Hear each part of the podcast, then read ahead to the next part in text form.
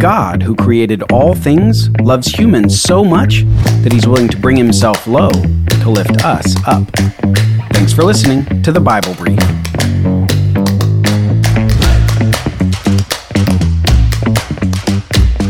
Thanks for joining us on the second episode of our special year end series, Understanding Christmas. In this series, we're exploring the Christmas event, where the eternal God became a man, in what is called the Incarnation. In our last episode, we explored the word incarnation and understood it as becoming flesh or putting on flesh. And we identified the singular event, the incarnation, as the focus of Christmas. Not the birth story of Jesus, not the sweet pillowy angels in the sky, not the cartoony animals. No, it's the incarnation, God putting on flesh, that is the focus of Christmas. In our last episode, we also focused on one aspect of the incarnation, and it was the fact that the Son of God is the eternal God. Jesus isn't some created being that began to exist at his birth. Jesus has always and will always exist as the eternal God. We focused on this because of a modern assumption that Jesus was a created being rather than the Creator himself. And in order to understand Christmas properly, we need to understand that this little baby born in Bethlehem was God who had put on a human body. Today, we're going to shift to another aspect of the Incarnation the humility of God. The aspect of the Incarnation where God lowers himself to be on the human level and lowers himself further in being condemned to death on a cross as a criminal. And today, the passage from the Bible that will guide us is from the Apostle Paul's letter to the church in the city of Philippi, the letter commonly called Philippians. In part of this letter, Paul uses Jesus as an example of how the believers in Philippi ought to think. Listen to this from Philippians chapter 2. Have this mind among yourselves, which is yours in Christ Jesus who, though he was in the form of God, did not count equality with God a thing to be grasped, but emptied himself by taking the form of a servant, being born in the likeness of men. And being found in human form, he humbled himself by becoming obedient to the point of death, even death on a cross. Now I'm going to paraphrase what we read for clarity. Philippian Christians, you should think like this, because it's how Jesus thought. He was God, but didn't use this for his own advantage. Instead, he did the opposite. He asserted himself by becoming a servant, that is, being born as a man. And not only that, but he lowered himself even further by dying on a cross like a criminal. Now, with our focus today on the lowering of the Son of God, the humility of God, we're going to think about three things that come out of this passage. First, that the Son of God emptied himself. Second, that the Son of God became a servant. And third, that the Son of God lowered himself to die a criminal's death. So, first we'll discuss this that the Son of God emptied himself. The initial picture we get in this passage of God the Son is one co equal and eternal with God the Father and God the Spirit. This unexplainable but true fact of the Trinity. God existing in three eternal persons. And it's from this eternal vantage point that the passage starts. From here, it's almost as if an arrow gets pointed downward for God the Son. While he remains God, he doesn't assert his right as God. He doesn't hold on to his privileges as God, but instead he lets those privileges and rights go. Not as though he loses them, but as though he willingly doesn't exercise them on his own behalf.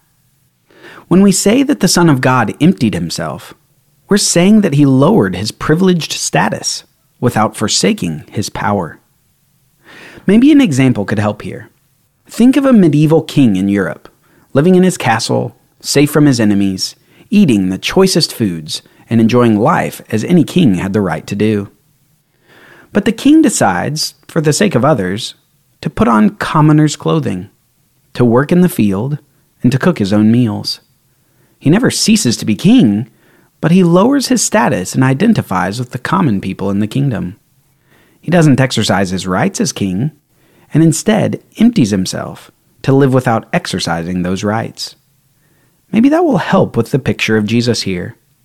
It's not that Jesus ceases to be God or loses any of his godly qualities. It's that he chooses to no longer exercise and assert his privileges as God. A great example of this is in the Garden of Gethsemane, as Jesus is being betrayed just before he's sentenced as a criminal. Upon his betrayal, one of the disciples attempts to defend Jesus. And listen to what happens. Then they came and laid hands on Jesus and seized him. And behold, one of those who were with Jesus stretched out his hand and drew his sword and struck the servant of the high priest and cut off his ear.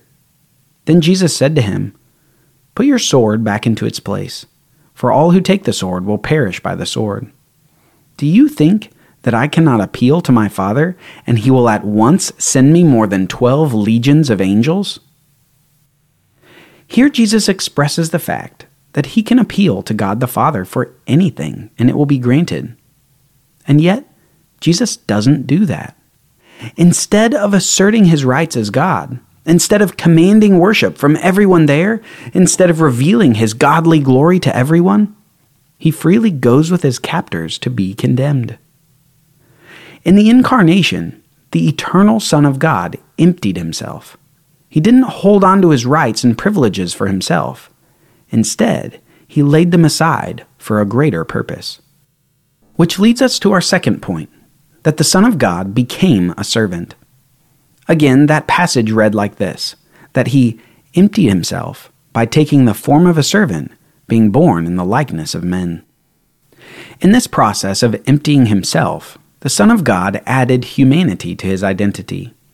He took on a human body.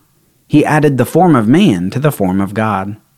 In a word, the Son of God became the God man, the union of 100% God and 100% man. But notice the context in which this truth is expressed. It's not in the glory of adding a human body. The context is condescension and servanthood. Again, it's an arrow downward for the Son of God. He's taking on the body of a lesser created being. He's going to get tired and hungry. He's going to experience pain and heartache. And in all of this, he's going to be a servant or a slave. Instead of the king in the castle, he's going to be the king slave working the land and the country. He's still king, but he's lowered himself to servitude. Instead of being served as king, he's going to serve others. Listen to how Jesus describes his service. This is from Matthew chapter 20 as Jesus is talking to his disciples. He says this You know that the rulers of the Gentiles lord it over them, and their great ones exercise authority over them. It shall not be so among you. But whoever would be great among you must be your servant, and whoever would be first among you must be your slave even as the Son of Man came not to be served, but to serve, and to give his life as a ransom for many. Using his favorite self reference as the Son of Man, Jesus indicates that even though he is the rightful ruler of all, he didn't come to be served, but to serve. And then he says the culmination of his service to give his life as a ransom for many, to die to free people enslaved to sin. Which leads us to perhaps another arrow pointing downward for the Son of God. This is our third point that the Son of God lowered himself to die a criminal's death. The incarnation that we celebrate at Christmas was a means to an end. The end was to accomplish salvation for people, to provide a once for all sacrifice, to cover people's sins which they were unable to cover themselves. And because this was the primary purpose of the incarnation, we need to see that even after the Son of God humbled himself to become a human, he humbled himself further by dying a criminal's death on the cross. To extend our analogy from earlier, it's as if the medieval king became a king slave in the country and then subjected himself to false accusations and condemnation as a criminal. It's such a contrast to the king in the castle that it's almost unthinkable. And yet, this is what Jesus did. He lowered himself to become a man, and he lowered himself further to receive the condemnation of men. As a servant, He was obedient even to the point of death on the cross as a criminal.